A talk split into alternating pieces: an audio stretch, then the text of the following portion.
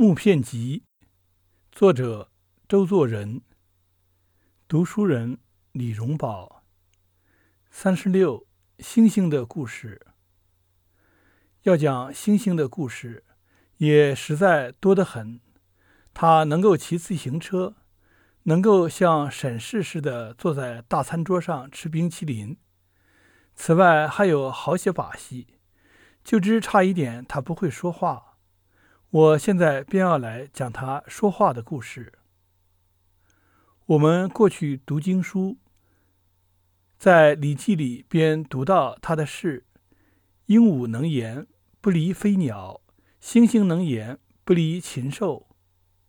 这说他是像人一样的能言。不过，尽管如此，他还是不能算是人罢了。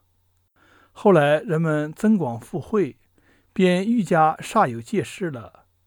在清初出版的《赵氏碑》中，《走安南御马换兴荣》一篇里有很好的描写。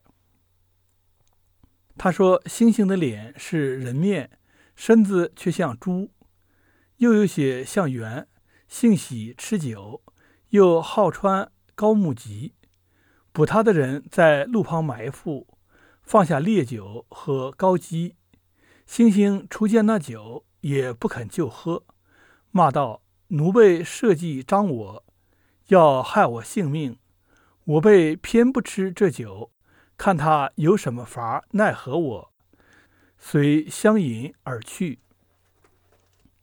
迟了一会儿，又来骂一阵，在酒边走来走去。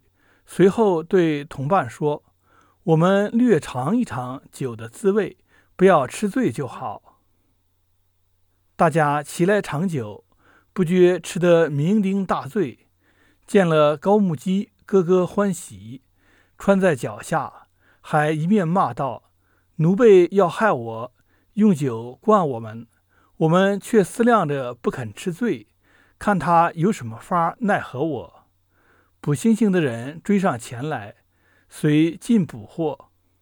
看他这描写活灵活现。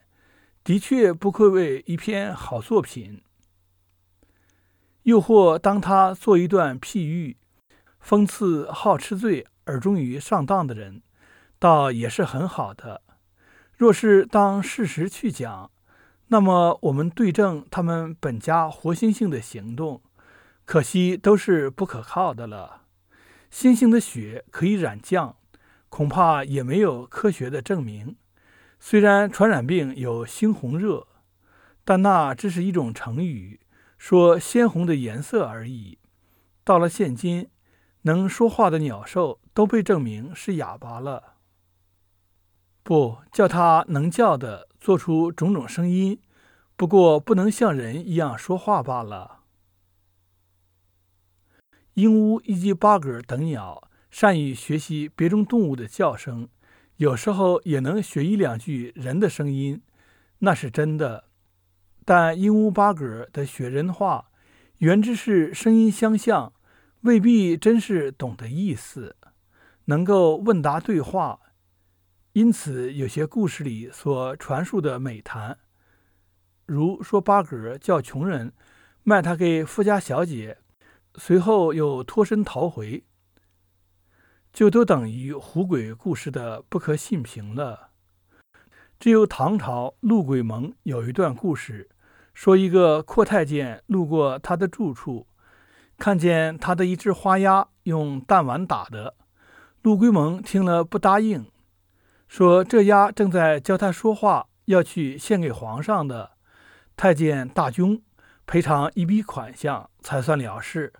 后来他问主人。这鸭到底能说什么话呢？对于：“学了不久，刚学会能自己叫自己的名字而已。鸭鸣嘎嘎，能自呼其名，这才真是能言啊。”